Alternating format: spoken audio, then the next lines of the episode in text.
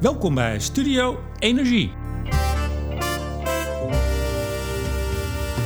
Afgelopen week presenteerde het Planbureau voor de Leefomgeving de doorrekening van het klimaatakkoord en de eerste KEF, de Klimaat- en Energieverkenning. Dat lijvige werk van 240 pagina's staat bomvol cijfers, analyses en vooral prognoses. Maar de onzekerheden zijn groot, zegt het PBL. Dus wat zijn die verwachtingen nou eigenlijk waard? Dat en meer vraag ik aan het sectorhoofd Klimaat, Lucht en Energie van Planbureau PBL. Mijn gast deze week is Pieter Boot. En ook deze uitzending wordt weer mede mogelijk gemaakt door energie- en telecombedrijf Nutsgroep, Team Energie van Ploem Advocaten en Notarissen en netbeheerder Stedin. Meneer Boot, hartelijk welkom. Dankjewel. Dat welkom zeg ik uh, tegen u voor de tweede keer. Dit is aflevering 70. U was ook de gast in aflevering 9. Uh, dat is een primeur. Om even in sporttermen te blijven, wat gaat er nu door u heen? Nou, ik ben uh, vereerd. Kijk, dat, dat, dat hoor ik natuurlijk graag. maar u bent wel wat optredens gewend alweer hè, de laatste dagen. Ik zag u bij Nieuwsuur. U, u was een veelgevraagd man. Ja, er is gelukkig veel aandacht voor feiten wanneer het om het uh, beleid gaat. Dus uh, wij zijn heel blij dat die feiten door iedereen ter harte genomen worden. Vrijdag kwam het, de Klimaat- en Energieverkenning, de eerste KEF, opvolger van de NEF. Er kwam een policy brief, zoals dat netjes heet, over het klimaatakkoord. Oftewel, halen we nou die 49 procent? waar keek u nou zelf het meeste naar uit? Um, nou, wij hebben de woensdag voor de vrijdag dat alles naar buiten kwam, hebben wij een uh, soort um, informele persconferentie onder embargo georganiseerd. Uh, en dat hebben we gedaan omdat we dachten: het is allemaal toch wel best wel ingewikkeld. Dus als journalisten zichzelf gedwongen voelen om binnen een half uurtje hun eerste teksten op de site te zetten, dan is de kans dat daar fouten in uh, komen, die is best heel erg groot. Dus daarom deden we het eerder. Maar we waren wel een beetje bezorgd of dat embargo, wat er dan twee dagen uh, op zat, of dat uh, gehandhaafd zou blijven. Of men zich daaraan zou houden. Nou, dat heeft dus we gedaan. zijn vooral heel erg blij dat dat uh, is gelukt. Ja, dat men zich dat heel goed heeft aangehouden. Ik vroeg eigenlijk misschien, maar dat had ik beter moeten zeggen... of u inhoudelijk nog iets verrast had als cijferman. Dat u zelf iets in de rapporten zag. We komen er zo op. Dat dacht, hé, hey, kijk, dat In de, nou in de rapporten zelf? Nou, de, de, wat ik eigenlijk het... het, het uh, ja, wat best wel nieuw voor me was... dat is uh, in de uh, klimaat- en energieverkenning staat zo'n uh, hoofdstukje over het buitenland. Um, dat al de landen om ons heen eigenlijk met hetzelfde worstelen. En iedereen heeft daar zijn eigen tradities. De Fransen doen het van bovenaf en de Duitsers doen het van onderaf en de Engelsen doen het via een wet. maar iedereen worstelt met hetzelfde. Dus dat, dat was echt wel, uh, dat viel me op. Uh, en het tweede wat me opviel, dat is, we zijn toch een beetje gewend aan Nederland, het vieste jongetje van de klas. En, en uh, we lopen altijd achteraan. En, nou, en als we, we het klimaatakkoord uitvoeren, dan over tien jaar zitten we in de middenmoot. Nou, dat vond ik eigenlijk wel leuk als Nederlander. Ja. ja. u straalt ook al een beetje. Ja. Toch een beetje trots. Maar toch even terug, want u zei het al, die, uh, die persconferentie. Ik mocht, daar, uh, ik mocht daarbij zijn. Ik heb ook wel eens in het verleden wat kritiek gehad op het feit inderdaad... dat we altijd als een dolle in een half uurtje alles moesten doen. Waarom deden we het nu wel en die andere jaren dan niet? Um, nou ja, uh, het eerste is dat het nu voor de eerste natuurlijk de KEF van PBL was. Uh, daarvoor was die van ECN, de, de, de, de NEF, hè, dus de energieverkenning, die was van ECN. Die was daar de hoofduitgever van. Um, dus nu konden we wat makkelijker zelf over dit soort dingen uh, beslissen. Um, en het tweede was, de, ja, we dachten die samenhang van die twee publicaties, die maakt het ingewikkeld. Dus de vorige keren dacht ik zelf ook niet, wow, dit is onmogelijk om hier een stukje over te schrijven. En nu dacht ik, dit is bijna niet te doen. Maar goed, niet geschonden, dus dat moet ook hoopvol stemmen. Ik dacht namelijk ook, dat zal vast niet lukken. Of in Den Haag ligt het wel ergens op een bureel. Maar ook daar is niks van naar buiten gekomen. Het is goed gelukt. Ja, uh, ja, waarom? Omdat journalisten, dus kennelijk, de journalisten die hier waren, kennelijk allemaal nette mensen zijn. Uh, en kijk, wij hadden ook wel gezegd, jongens, het is af. Dus als je het schendt, dan gaan we gelijk naar buiten. Daar heeft natuurlijk ook niemand voordeel bij. Uh, ook het beleid niet. Voor, voor, het beleid was erg belangrijk dat minister Wiebes die brief kon schrijven. Uh, dus die hadden er ook helemaal. Had niemand nou een evident belang bij lekker? Ja, misschien oppositiepartijen in de Kamer. Ja, maar die hadden hem niet. Nee, niet rechtstreeks. Nee, dat begreep ik ook van ze. Dat zeiden ze ook. Die, maar... wa ja, die, waren, die waren de enige waarvan we echt gehoord hebben dat ze een beetje uh, verontwaardigd waren. Nou, nou hield dat uh, Jesse Klaver van GroenLinks niet uh, tegen om een half uur nadat het uh, om 12 uur online was gezet, toch met een reactie te komen. Onaanvaardbaar Twitter. Het kabinet laat de klimaatgeneratie in de steek. We maakten met acht partijen een klimaatwet met duidelijke doelen. Nu houdt het kabinet zich er doodleuk niet aan. Gaf hij een goede weerslag, weergave van, van de rapporten? Nou, in je vraagstelling lag je al een klein beetje. Dus... Ik kon het niet inhouden, nee, erg hè? De, nou ja, kijk, onze boodschap is: het klimaatakkoord is echt meer solide, maar het doel wordt nog niet helemaal gehaald. Dat vind ik wat anders dan dat een generatie in, de steek gelaten wordt. Um, ik denk wel dat het logisch is dat de, uh, de groene oppositie uh, erop hamert dat zij vinden dat je het echt helemaal in beeld moet krijgen. Want we hebben natuurlijk bij Urgenda wel geleerd dat als het kabinet weliswaar zegt dat ze van alles doen, maar de facto dat een beetje verwaarlozen, dat als je dat een paar jaar volhoudt, dan daarna ben je te laat om nog in te grijpen. Dus Urgenda is niet een opwekkend voorbeeld van de zaak op zijn beloop laten. We gaan zo op de, op de getallen daarachter en uh, nou, wat er misschien nog wel kan uh, uh, zitten. Um, nog even, ik heb uiteraard ontzettend zitten lezen al vanaf woensdag. Ik heb hem nog niet helemaal uit, de, de KEF, 240 pagina's. Hebt u hem eigenlijk zelf helemaal gelezen? Uh, ja, de, de, we hebben twee conceptversies gehad, die, die echt door um, nou ja, alle verantwoordelijken en de, en de collega's, senior meelezers zijn gelezen. En ik ben waarschijnlijk de enige die hem twee keer ook helemaal uh, gelezen heeft. Ja, dat is, dat is mijn verantwoordelijkheid. Ja, nee, dat uh, peetje af zeg ik dan. Want het is best, het, het, is lekker geschreven, maar je moet er wel even voor het gaan zitten. Het is een klusje. um, maar toen ik dat aan het lezen was, uh, moet ik u ook eerlijk zeggen dat we hebben dus de, de KEF en daar zit maar een klein deeltje van de klimaatakkoordmaatregelen in, wat meegenomen kon worden voor de 1 mei pijldatum van de KEF. De rest zit in die policy brief, om het maar even simpel te zeggen. Ik werd er op een gegeven moment wel een beetje. Ja, ik vond het heel lastig. Ik snap ook wel uw overweging om, het, om even wat tijd te geven aan mensen die er iets mee moesten. Is het nou niet een beetje een ongelukkige start van die KEF? Dit is de eerste in, een reeks van, nou ja, de komende jaren. Deze gaat ook zo de, de kast in. Hè? Als mensen die straks pakken, denken ze, hé, hey, er mist van alles. Maar dat staat dan in de policy brief. Nou, kijk, um, de, de basis. Nee, twee dingen. Um, we hebben natuurlijk ook het energieakkoord en, en de, de, afspraken die daar gemaakt zijn. En dit, heel veel tekst, is toch een verantwoording van wat het energieakkoord opgeleverd heeft. Als je gewoon de pagina's stelt, dan denk ik dat uh, 60 pagina's wel over 2020 gaan. Um, en, en dit was de laatste keer dat het energieakkoord zo uh, bekeken zal worden. Hè? Dus de borgingscommissie energieakkoord die, die sluit nu ook. Dus ik vind het wel netjes dat je dat, je dat uh, op, op een deugdelijke manier opschrijft.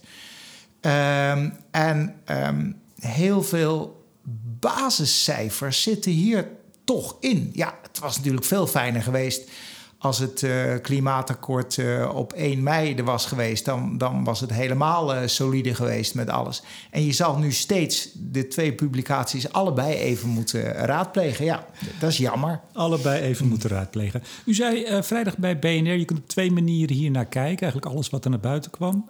nou, dit bevalt ons niet, hè, want ik denk dat onze luisteraars wel weten dat we de 49% zoals het er nu voor staat niet halen. En dat geldt voor nog wat doelen, niet allemaal dit bevalt ons niet, we, moeten er wat bij doen. Of dat je niet elk jaar heel paniekerig op die nieuwe ramingen moet reageren, zei u. Die twee lijnen. Van welke lijn bent u?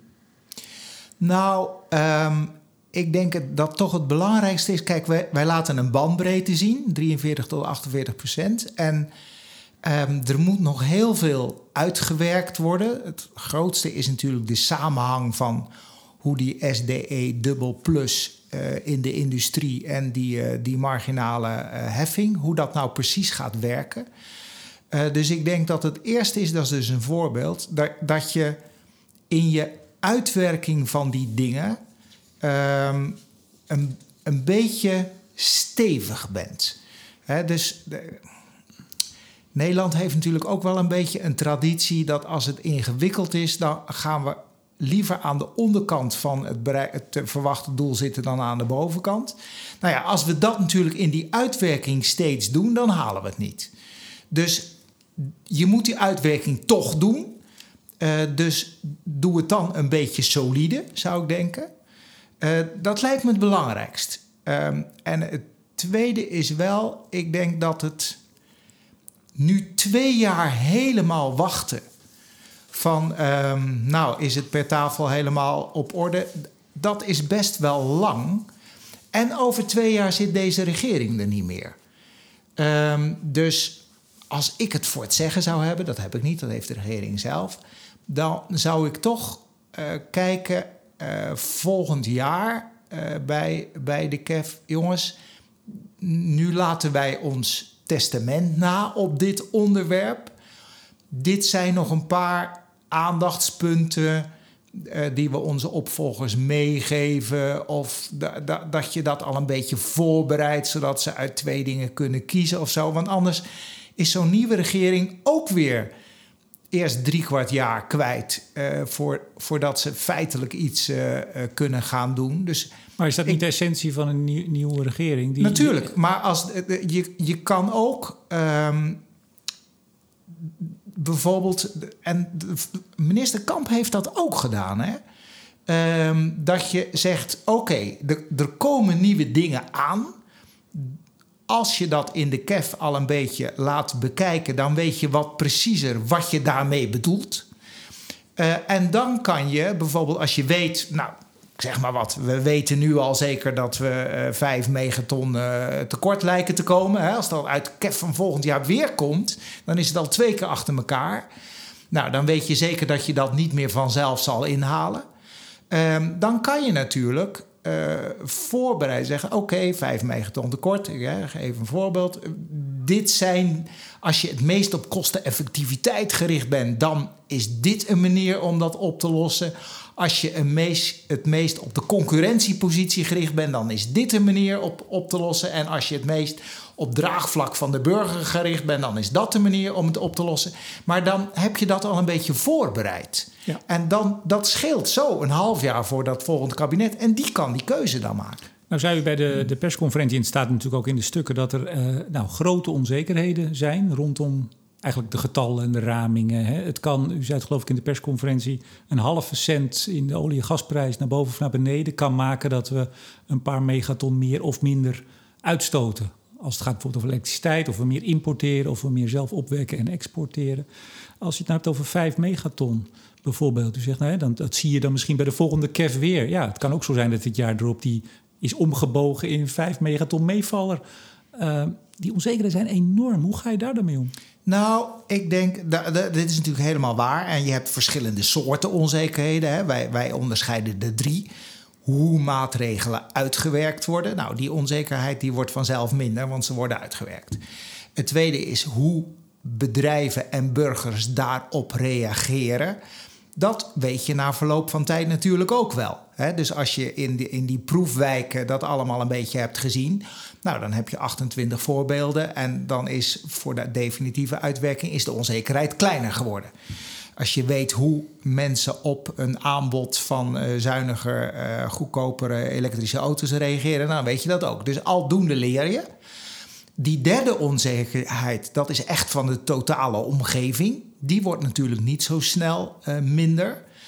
Um, maar ook daarvan denk ik wel, geef een voorbeeld. stel dat ehm, de emissie die wij ramen uh, voor de industrie. He, die is natuurlijk heel erg afhankelijk van wat is onze concurrentiepositie, uh, hoe gaat het met Tata Steel en hoe gaat het met de raffinaderijen. Stel dat vier jaar achter elkaar we in toenemende mate hogere emissies krijgen dan wat geraamd wordt. En we gaan over twee jaar gaan we ook een, een hele nieuwe analyse van de economische structuur weer eens uh, uh, produceren. Dat doen we natuurlijk niet elk jaar, dat je, dat je weer helemaal naar die sectorstructuur kijkt. Stel dat daar ook uit blijkt. Jongens, het gaat eigenlijk met de energie-intensieve industrie relatief best goed in Nederland. Nou, als je zo'n conclusie hebt getrokken, nou, dan ligt het niet meer voor de hand om te verwachten dat na vijf jaar dat totaal is ingestort, behalve de conjunctuur. De conjunctuur blijft de conjunctuur. Maar sommige structurele dingen, als je daar goed naar kijkt, die zie je zich wel ontwikkelen. Dus die onzekerheden gaan toch kleiner worden. mag ik u een voorbeeld geven? In het uh, energieakkoord in 2013 werd afgesproken om 100 petajoule extra energiebesparing in 2020 voor elkaar te krijgen. Nou zegt u bij de raming, uh, nou wij, wij denken nog steeds, dat is al een getal wat langer hangt, hè, 80 petajoule. Dus we halen dat niet, oké, okay, Allah. Maar de bandbreedte is 4811. En dat is voor iets voor volgend jaar. Hoe kan er in iets wat al volgend jaar uh, zich toont, na vijf jaar, uh, eh, 2013, of eigenlijk zes jaar, nog langer, uh, dat er nog zo'n enorme bandbreedte zit, 48 tot 111. Nou ja, dat, dat heeft uh, zeker, want er zit hier natuurlijk heel veel in de gebouwde omgeving. Dat heeft natuurlijk heel erg met uh, verwachte temperatuur te maken. Hè, als het een hele koude winter wordt, dan stook je meer gas dan wanneer het een hele warme winter wordt. Dus dat, dat zijn van die klimatologische dingen die je niet wegneemt. Daarom hebben we ook zo'n grote bandbreedte in die uh, geraamde uh, megaton reductie van de Urgenda-doelstellingen. Die is ook heel erg groot. Um, en er zit daar ook wel een grote onzekerheid in. De, um, we hebben drie uh, maatregelen bij die 80 petajoule die echt veel opleveren van het energieakkoord. En één daarvan is de handhaving van de wet Milieubeheer. En en dat is toch moeilijk om te zeggen wat er dan precies gebeurt. Want dat gaat dus en hoe pakt. Je weet dat ze intensiever gaan handhaven. Uh, maar je kan natuurlijk niet heel precies zeggen, nou, dat, dat is overal de middelgrote bedrijven of ze gaan naar de kleinste bedrijven en in elke regio is dat weer anders. Even voor de luisteraar, dat zijn maatregelen die bedrijven moeten nemen als ze binnen vijf jaar dat terugverdiend zijn. Ja, verplicht precies, te doen. Ja. Werd niet op gehandhaafd. Wordt, nee, en nu wordt, wel. Werd niet, nou ja. En, maar dan moeten er dus nu heel veel inspecteurs de weg op. Ja. Dan moeten die bedrijven nog als de solemieter dingen spaarlampen gaan en weet ik veel wat gaan nou. kopen en erin schroeven en dan tellen ze mee. Precies. En, en en wij ramen, dit heeft een effect. En, en dit, zo'n zo'n getal komt van de collega's van uh, uh, ACN Part of TNO. Dus die, die, die, die kennen bij wijze van spreken bijna el, elk van die bedrijven. Um, maar toch weet je niet heel goed wat ze dan gaan doen. En of een regio ervoor kiest om naar de winkels te gaan, of naar de kleine industrie, of naar de garages. Dat weet je allemaal nee, niet. Maar mag ik nog, nog even wat, wat onzeker? Want u zegt, we hebben natuurlijk ook die, die externe factoren. En u moet ook altijd een inschatting maken van bijvoorbeeld CO2-prijs, kolenprijs, gasprijs, et cetera. Als ik even kijk naar de NEF 2014, dat is al een tijd geleden, maar toch. Uh, toen schatte u de, de olieprijs in 2020. Ja, u, hè, het, de club, zeg ik dan even. De olieprijs in 2020 op 127 dollar per vat. Uh, nu in de KEF is het 63, de helft. Uh, nou ja, ik kan er nog een tijdje door. Ik vind er eentje nog wel leuk. De CO2-prijs in 2030. Die eh, werd in de NEF 17, dus dat is nog niet zo'n hele oude. Op 16 euro geschat en nu in 2030 op 47. Bijna drie keer zo hoog. Als je nou met dat soort verschillen... dan kan je toch ook zeggen... want ik riep dat op een gegeven moment in de persconferentie ook, geloof ik... van wat... wat ja, ik, ik had het ook weer bij het lezen. Heel veel pagina's, heel veel feiten, razend interessant. Maar iedere keer denk ik dan, ja... Voor hetzelfde gaat het helemaal de andere kant op. Ja, maar kijk, dit zijn wel twee heel verschillende dingen die je, die je noemt. Ja, kijk, die olieprijs, over nee, maar, nee, maar die, de, kijk, die hebben verschillende oorzaken. Die olieprijs die uh, nemen we over van het uh, ja, ja. Internationaal Energieagentschap. Dus hier zitten alle instellingen die proberen uh, ramingen voor de toekomst te geven in hetzelfde schuitje. Maar ik zeg niet even, ik zeg niet dat u ernaast zit, u neemt dat over, maar ik wil alleen maar aangeven. Ik zeg dus dat niet, het inherent dat u, onzeker is, ja. Maar zeer maar, maar onzeker. Dus niet, niet 5 of 10 procent plus of min. Nee, het kan gewoon drie keer zoveel, drie keer zo weinig zijn. Ja, maar de, ik geef eerst even die twee. Kijk, die CO2-prijs is een heel andere kwestie. Dat is omdat er in uh, dit voorjaar nieuw beleid tot stand is gekomen. Dus het is logisch dat je met de oude afspraken over de Europese emissiehandel een andere CO2-prijs raamt dan met de nieuwe afspraken. Dus dat, dat is volkomen begrijpelijk. Nee, maar ook de jaren dat dat... daarvoor, in de NEF 16 bijvoorbeeld, was het de raming in 2030 26 euro. Ja. En toen een raming, een, KEF la, of, sorry, een NEF later was het 16 euro. Ja, dus de, de, ik bedoel, dat was allemaal orde grootte tussen de 15 en de 25. Dus, dus uh, een lage prijs. Uh, en nu is die orde grootte 45, dus een, een prijs die twee keer zo hoog is. Um, dus, nou, en, en dat heeft een duidelijke reden. Uh, dus dat vind ik eigenlijk, daar vind ik niks raars aan. Ja, dat iedereen zo moeite heeft om de mondiale olieprijs tien jaar vooruit te ramen. Ja, dat weten we.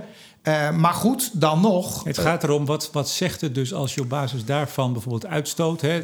U zei het zelf, die halve cent die het kan verschillen... en dat het meteen een paar megaton meer of minder is... Ja, dat zou ervoor pleiten om inderdaad te zeggen... nou, hartstikke leuk, mooi gedaan, veel werk ingestoken met z'n allen. Alle auteurs staan voorin. Uh, prachtig werk. We leggen hem neer en we kijken volgend jaar weer. Ja, maar dat zou ik niet erg verstandig vinden. Uh, want je kan erin, met al die onzekerheden... kan je er in je beleid toch... je kan er heel veel mee. Ik zal een voorbeeld geven. De gasprijs die wij natuurlijk ramen is gekoppeld aan de, aan de olieprijs. Uh, zo is dat in Europa... Um, en uh, daar geven we een bepaald getal. Nou, met die getallen reken je uit uh, wat de um, verwachting is, hoe je met alternatieve opties, zoals uh, warmtepompen en vijfdubbel glas, de, hoe je dat allemaal doet. Doe maar. Nou, één ding weet je dus: bij de huidige prijzen komt dat niet zomaar uit kost het je 30 jaar om dat terug te verdienen. Maak de prijzen nog een beetje lager of een beetje hoger en de 30 jaar wordt niet 30 jaar, maar 35 jaar of het wordt 25 jaar. Ik vind het belangrijk dat het kabinet weet dat als je nu aan die gebouwde omgeving werkt, dat dat allemaal dingen zijn die voor de mensen die het moeten doen in hun tijdshorizon niet rendabel zijn. Uh, en ook bij een beetje lagere prijzen zijn ze niet rendabel. En bij een beetje hogere prijzen zijn ze het ook niet. En bij de prijs van vijf jaar geleden zijn ze het ook. Ze zijn niet rendabel. Dus als je wil dat dat gebeurt, zal je of hele harde regelgeving moeten doen, zoals we voor de nieuwbouw doen. Uh, en dan betalen de mensen het gewoon zonder dat ze doorhebben. Uh, of je wil ze verleiden om het te doen en dan moet je ze zwaar subsidiëren. Maar anders krijg je het niet voor elkaar. Dus ik vind het wel nuttig, eh, zonder al die sommen, dan, uh, en dat zie je in een land als Engeland, waar de regering zelf zijn ramingen maakt. Nou, die ramen altijd dat de gasprijs in 2030 acht keer zo hoog geworden is. Nou, en als die acht keer zo hoog geworden is, is, al, is alles rendabel. Uh, en dan gaat het beleid vanzelf. Nou, ik vind het nuttig dat wij laten zien dat dat niet zo is. Ja, Britten zitten wel op 42% eh, broeikasgasreductie sinds 1990 inmiddels. Ja, dat was heel erg makkelijk. Uh, want het. ze hadden binnen, net zoals Duitsland, die had ook de eerste, in de eerste 10 jaar 25%. En toen hadden wij nog drie. En daarna uh, moesten wij dat gaan inhalen. Ja, zo hebben ze dat in Engeland ook gedaan. Toch even voor uh, in de randen. Nog één in de randen over onzekerheid. Dat vond ik een opvallende. En ik was niet de enige. Ik zag ook een tweetje langskomen van Jillis van der Beukel. Um, U raamt zo'n 11 miljard kuub gas wat wij nog zelf winnen in 2030. Uh, 11 miljard, zei ik dat? Ja, 11 miljard, pardon. 11 BCM. Uh, ECN, uh, pardon. Nou, ik ga nou helemaal fout. EBN, nee. 5 miljard kuub ramen zij. Dat is nogal een verschilletje, leek mij. Ja, um, de, de, onze raming komt van, uh, van TNO. Dus dit zijn echt uh, specialisten allemaal, zowel van EBN als van TNO. Dit heeft te maken met dat um, we hebben een klassificatiesysteem van te verwachten opbrengsten van de kleine velden. Het gaat niet over Groningen, want Groningen in 2030 is nul. Het gaat over de kleine velden. en, um, en dat klassificatiesysteem dat onderscheidt drie soorten. Je hebt de voorraden die aangetoond zijn en waarvan je vrijwel zeker weet dat die commercieel uh, gewonnen zullen worden.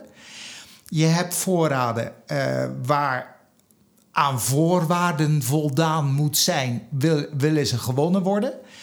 En je hebt voorraden die, dat noemen ze prospectieven. Daarvan zijn ze nog niet allemaal aangetoond, maar het zou raar zijn, gegeven onze ondergrond, dat boringen niet op deze dingen gaan komen. Maar als je kijkt bij EBN, dan staan, geven zij die ook aan. En die nemen ze dus even niet mee. Die wat, wat meer speculatieve voorraden. Van nou, komt het wel of niet. Maar zelfs als je die meetelt, dan kom ik nog niet aan de 11. Kom ik geloof ik ja, op de 10 of zo. Nee, dus ik... Uh, maar is toch veel te optimistisch, meneer Boot? Voor het, voor, voor, uh, vanwege uw vraag heb ik dat staatje van EBN even opgezocht. Zij uh, komen, als ze die prospectieve dingen meenemen, komen ze op 12. Wij hebben 11 gedaan. Dus um, wij denken, nou, als daar uh, nog gezocht wordt naar gas in de Noordzee, uh, dan zal daar echt nog wel wat gevonden worden. Um, en, en, we zullen zien. Ik bedoel, misschien wordt het niet 11, maar wordt het 8. en misschien wordt het ook wel 14. Dit is natuurlijk een marge die je niet zeker weet.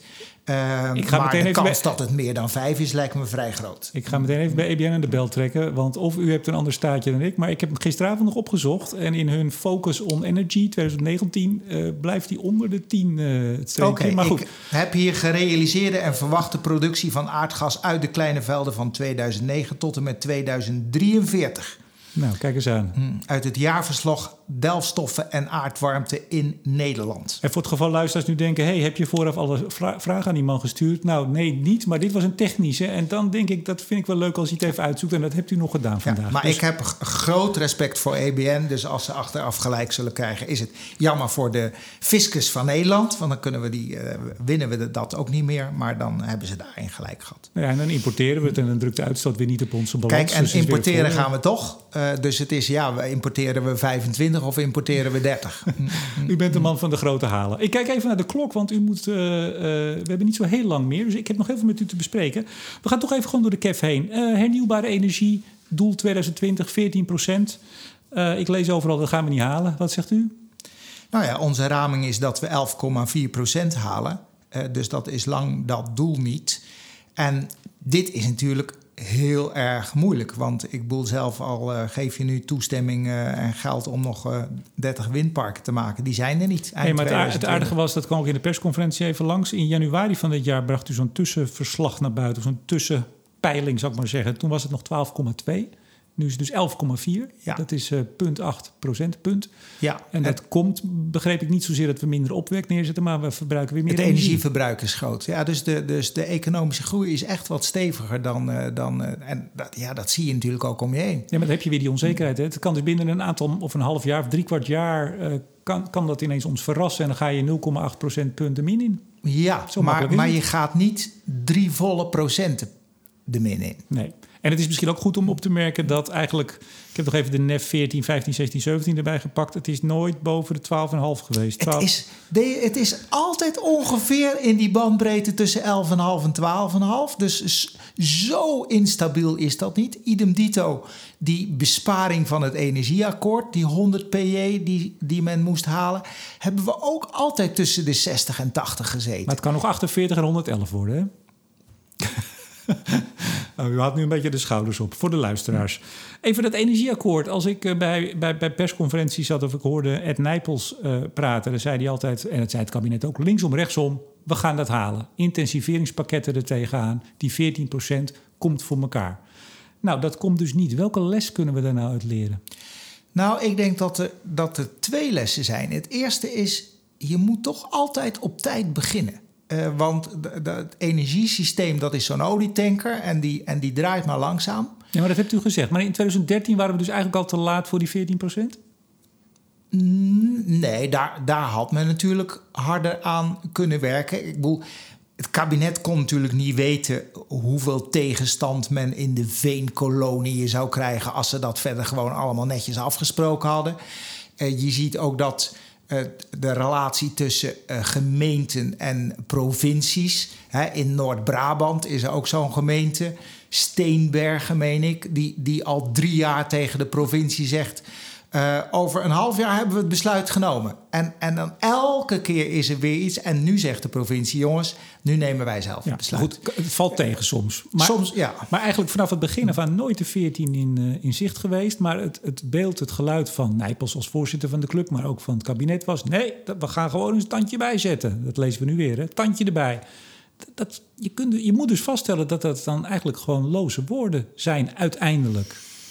Nou ja, um, ze, men zal zeggen, joh, als we niks gedaan hadden, dan hadden we die 80 PE ook niet gehaald. Dus loos is het niet. Nee, zo lust ik maar, er nog een. Maar u heeft gelijk. Ik denk wel dat, dat, dat, je, dat de les is um, dat bij, bij al die bandbreedtes, want we hebben altijd bandbreedtes gegeven, dat je als kabinet beter een beetje somber kunt zijn en kunt denken: jongens, uh, het zou ook wel eens tegen kunnen vallen.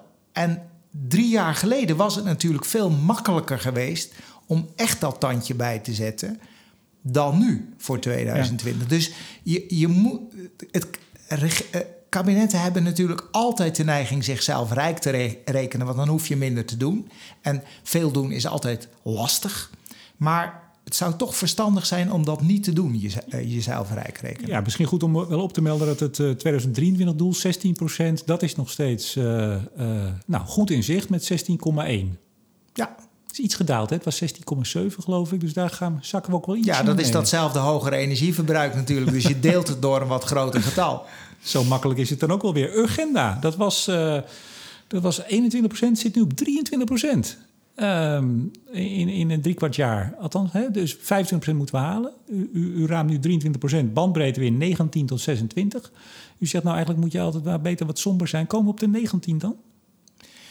Uh, nou ja, dit hangt natuurlijk weer af van twee dingen. Um, het eerste is die temperatuur. Als we een koude wind halen, dan zit je aan de onderkant. Uh, en het tweede, en dat is echt inherent onzeker. Koude wind zit je aan de uh, ja, Dat is de uh, elektriciteitsmarkt. Uh, en hè, dus de, de, bij de elektriciteitsmarkt zijn kleine uh, prijsverschillen leiden al tussen of de gascentrales in Nederland rendabeler zijn dan de kolencentrales in Duitsland, dat soort dingen. En wij ramen dat in 2020 we net relatief veel elektriciteit importeren. Nou, de kans dat dat nog groter zou zijn dan wij ramen, is bijna nul. Want om die raming te realiseren, moeten de interconnectoren bijna altijd richting Nederland gaan. Dus hier is de kans dat het wat tegenvalt groter dan de kans dat het wat meevalt. Ik begrijp van uh, Urgenda, maar Minnesma die zegt... nee, al zetten we alle kolencentrales uit... we gaan het never nooit redden, die 25 procent. Heeft ze gelijk? Uh, nou ja, wij ramen tot tussen 19 en 26 procent, gemiddeld 23. En ik zeg dat de kans dat het wat tegenvalt wat groter is dan de kans dat het meevalt. Dus dat, dat die 25, ja, dat je je niet goed meer kan voorstellen. Afgezien van dat als het een warme winter is, hè, dan heb je gewoon geluk gehad. Nou, duim, duimen er maar. Ja, ja. Nou, nou zei uh, EZK in, het, uh, in een persbericht... die had het over nog een gat voor het Urgenda-fonds van maar 2 megaton ik heb nou ja, ik werd op een gegeven moment gek van alle tabellen. Dus ik heb hem maar even neergelegd, want ik kwam er niet uit. Nee, bij, ik bedoel, als wij denken dat het 23% is en het moet 25%, daartussen zitten er vier. Dus de twee van EZ die, eh, die waren ook een beetje getoverd. Ze, ze verrast u ook, begrijp ik. Ze verrasten mij een beetje. Maar misschien hebben ze zelf allerlei dingen nog bedacht die wij niet kennen. Nou ja, dat, was, dat is natuurlijk een punt, want er staat op basis van de KEF, zo stond het er, dus dat moeten we er wel bij zeggen. Hè, eh, ramen ze dus blijkbaar zelf dat het 2 megaton is. Moeten we dan begrijpen dat dat zijn de maatregelen op 28 juni aangekondigd die u nog niet hebt kunnen meenemen? Althans niet helemaal, of helemaal niet. Hoe was het ook alweer? Nou ja, nee, dus, nee wij hebben de, de, alles wat er op 1 mei was, hebben we gedaan. Dus die Hemwegcentrale, dat is nog steeds de allergrootste maatregel van het eh agendapakket. Die zit erin. Ehm, de, de dingen daarna eh, niet. Maar soms hebben we er toch even een beetje naar gekeken. Dat is maar één voorbeeld. Ehm, eh, het ministerie van Financiën die had gevraagd, eh, en dat was hen opgedragen door de Raad van State, om hun eh, fiscaal wetgevingspakket rond klimaat, om daar even naar te kijken. En daar zit in eh, die maatregel om de vrijstelling van het verbranden van afval uit het buitenland. Hè, dat, die hebben nu een fiscale vrijstelling om die vrijstelling het ongedaan te maken. Ja. Eh, en, en de ministeries die hadden de verwachting dat dat, dat echt wel een megaton kon opleveren. Eh, en daarin, dit, dat was heel ruw. Dat was zo ruw dat we dat hier niet eh, hebben. Dat was niet kefwaardig, zeg maar. Ehm, maar op de achterkant van een bierveeltje keken we eens naar van wat, wat zou dat nou kunnen opleveren. En toen zeiden we ja, het zou kunnen dat ze gelijk hebben. Maar net zo goed zou het ook niet kunnen. Want je moet dan eigenlijk die hele Europese markt van afval eens bekijken. En eh, die Engelsen moeten dat afval ergens naartoe, hè, want ze mogen het niet dumpen bij zichzelf. Ja, en gaan ze nou naar Portugal of weet ik het waar ze naartoe moeten varen? Misschien zeggen ze wel, ja, we nemen ons verlies en het gaat naar Nederland. De- de- dus je, je moet dat dan echt goed analyseren. Maar even samenvattend, die, dat gat van 2 megaton wat het kabinet nog maar ziet... dat zou kunnen zijn dat zij wat optimistischer zijn... over hun eigen maatregelen die ze op 28 juni hebben aangekondigd. Ja, en, en dat zij, kijk, zij weten natuurlijk wat zij zelf al van plan zijn. Dus als ze in het kader van de eh, pasmaatregelen echt stellig van plan zijn om de maximumsnelheid te verlagen. Nou ja, dan kunnen ze natuurlijk eh, op hun achterkant van een bierveeltje daar een eh, getalletje aan eh, koppelen. Wie, wie, even letterlijk, wie zou dat dan maken, die berekening? Dat, dat doen ze zelf. Er zitten een paar ambtenaren die kunnen best achterkanten van een bierveeltje berekeningen maken hoor. Oké, Gewoon bij EZK, lekker even Ja, rekenen. Ja. Oké. Eh, ik kijk nogmaals naar de klok, want ik heb nog heel veel te bespreken, maar u moet straks weg. En eh, ik, ik wil nog één ding. Als de, en dan gaan we even naar de aandachtspunten. U geeft een aantal aandachtspunten eh, in de, de policy brief. En die zijn denk ik het interessantst om ook naar voren te kijken naar de komende jaren. Maar nog even over ehm, die grote verschillen die er zijn, bijvoorbeeld door het importeren, exporteren van stroom. Zou het nou niet veel eerlijker zijn en veel, eh, een veel beter beeld geven als we het ETS en het niet-ETS duidelijker gaan scheiden, ook in de berichtgeving over onze eh, prestaties? Nou, dit vind ik eigenlijk wel een goed punt. Eh, ik merkte ook vorige week sprak ik met een Duits Kamerlid. Eh, en in Duitsland staat dat heel centraal, dat verschil tussen die twee. Vooral natuurlijk omdat ze de, E- de niet-ETS van 2020 niet halen. Wij halen die wel. Ruim en- zelfs, hè? ruim. Dus de, de- hier is, heeft dat wat minder aandacht. En, en dat is eigenlijk een beetje onterecht. eh, omdat natuurlijk dat wat wij in de ETS-sector doen. ehm, als dat waterbedeffect in 2030 er weer zou zijn, dus dat betekent dat als wij wat meer doen, dan kan een ander land of andere bedrijven zich permitteren om wat minder te doen, omdat het totaal eh, effect van ETS dan toch vaststaat. Als dat waar is in 2030, en daar verschillen de deskundigen een beetje van mening over, maar als het waar zou zijn, dan hebben onze maatregelen in dat jaar dus niet, of in ieder geval veel minder effect. Ehm, en ik vind dat je er wel over na moet denken wat dat betekent. In Duitsland eh, gaan ze zeggen: jongens, alles wat wij extra doen in ETS. Eh, dat eh, zijn we zelf trots op, maar dan gaan we ook die rechten niet veilen. En dan heeft het ook in Europa effect. En ik vind eigenlijk dat Nederland erover na moet denken of wij dat ook niet verstandig zouden vinden. En zou u ermee kunnen beginnen in uw communicatie in de KEF de volgende keer om ook dat wat duidelijker al op te schrijven? Dat het niet-ETS-doel van Brussel voor 2020 en het volgende doel en waar we dan staan. Want dat is voor de luisteraar die het niet kent, dat zijn de sectoren, gebouwde omgeving, mobiliteit, landbouw, waar we veel meer duidelijker aan de knoppen zitten. En bij die andere twee, industrie en elektriciteit, de ETS-sectoren, zijn we veel meer overgeleverd aan ja, de vrije markt. Ja, nou ja, ik vind dat we het eigenlijk heel duidelijk opgeschreven hebben. Hoor. Dus u heeft het er goed uitgehaald. Uh, dus het is pagina's met aparte uh, kopjes uh, in de tekst van de hoofdstukken is dat uit elkaar gehaald. Ik weet niet of iedereen zo ver zou komen. Ik wou zeggen, je, je, je, je moet je interesseren voor het onderwerp. Wil je die bladzij 123 gehaald hebben? Dat klopt. Ja. Aandachtspunten. U uh, formuleert er een aantal en ik wil eens even kort langslopen. Uh, infrastructuur. U zei het ook bij de persconferentie. Ja, al die doelen die wij hebben en al die plannen en alles wat we willen met elektriciteit en noem maar op. Uh, er moeten wel de kabeltjes en de leidingen liggen. Ik zeg, ik parafraseer u even. Um, is daar genoeg aandacht voor? Nou, ik denk dat ook het ministerie van EZK zich hier in beginsel wel bewust van is men, heeft nu een uh, project gestart om te kijken of de marktordening van warmte, CCS en waterstof, of die wel op orde is, dat is die niet, maar hoe die aangepast moet worden. Uh, dus dat is heel, uh, heel goed dat, ze, dat ze dat doen. En ik, ik denk dat dit soort boodschappen dat wij geven, dat dat hen helpt om daar menskracht op te zetten en wij geven ook suggesties van, van, van mensen die daar verstand van hebben. Dus nou ja, dat probeer je ze bij te helpen. Dat denk ik heel erg goed is. Um, bij elektriciteit en gas hebben we natuurlijk een, uh, een, solide marktordening. Maar daar is natuurlijk toch heel erg de vraag: krijgen die uh, netbedrijven uh, de ruimte om um, ja, een beetje proactief te investeren? Uh, nou, nu vinden ze van zichzelf dat ze die ruimte te weinig hebben. Dus dat debat dat zal ook gevoerd moeten worden. Ik had André Jurjes hier uh, op dezezelfde stoel, althans bij hem op kantoor. Maar het is toch ook wel dat de netbeheerders zelf nou, niet al te proactief zijn geweest, laten we het zo zeggen. Nou ja, dat, dat is zo. En ze zullen natuurlijk voor een deel zeggen dat de regelgeving en het toezicht van ACM dat moeilijk voor hen maakte.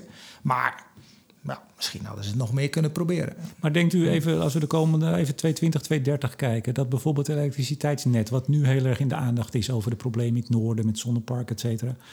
Denkt u dat dat een, een, een groeiend probleem wordt? Of wordt er nu voldoende gedaan in uw perspectief om dat toch een mooie zachte landing te geven? Nou ja, kijk, Tenet en GasUnie die hebben samen gezegd dat uh, voor een, een, een koolstofarm energiesysteem we ergens tussen een twee keer zo zwaar of vijf keer zo zwaar elektriciteitsnet uh, terechtkomen.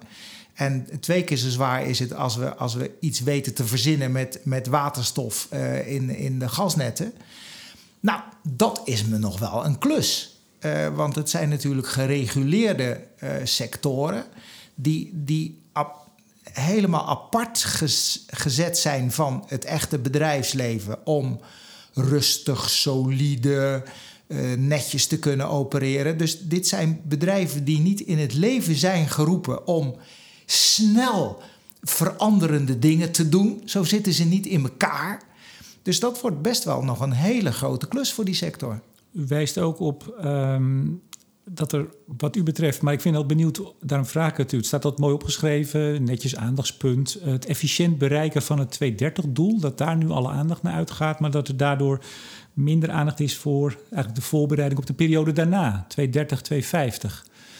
Um, nogmaals, het staat er netjes en het staat als aandachtspunt, maar hoe zwaar moet ik dat zien, uw aandachtspuntswaarschuwing? Nou, ik denk dat uh, het is goed dat we dat nu algemeen hebben opgeschreven, zodat, laten we zeggen, de, de mensen die bij de ministeries met, met innovatie bezig zijn en zo, dat die daardoor een steuntje in de rug krijgen van dat dat, dat, dat echt belangrijk is.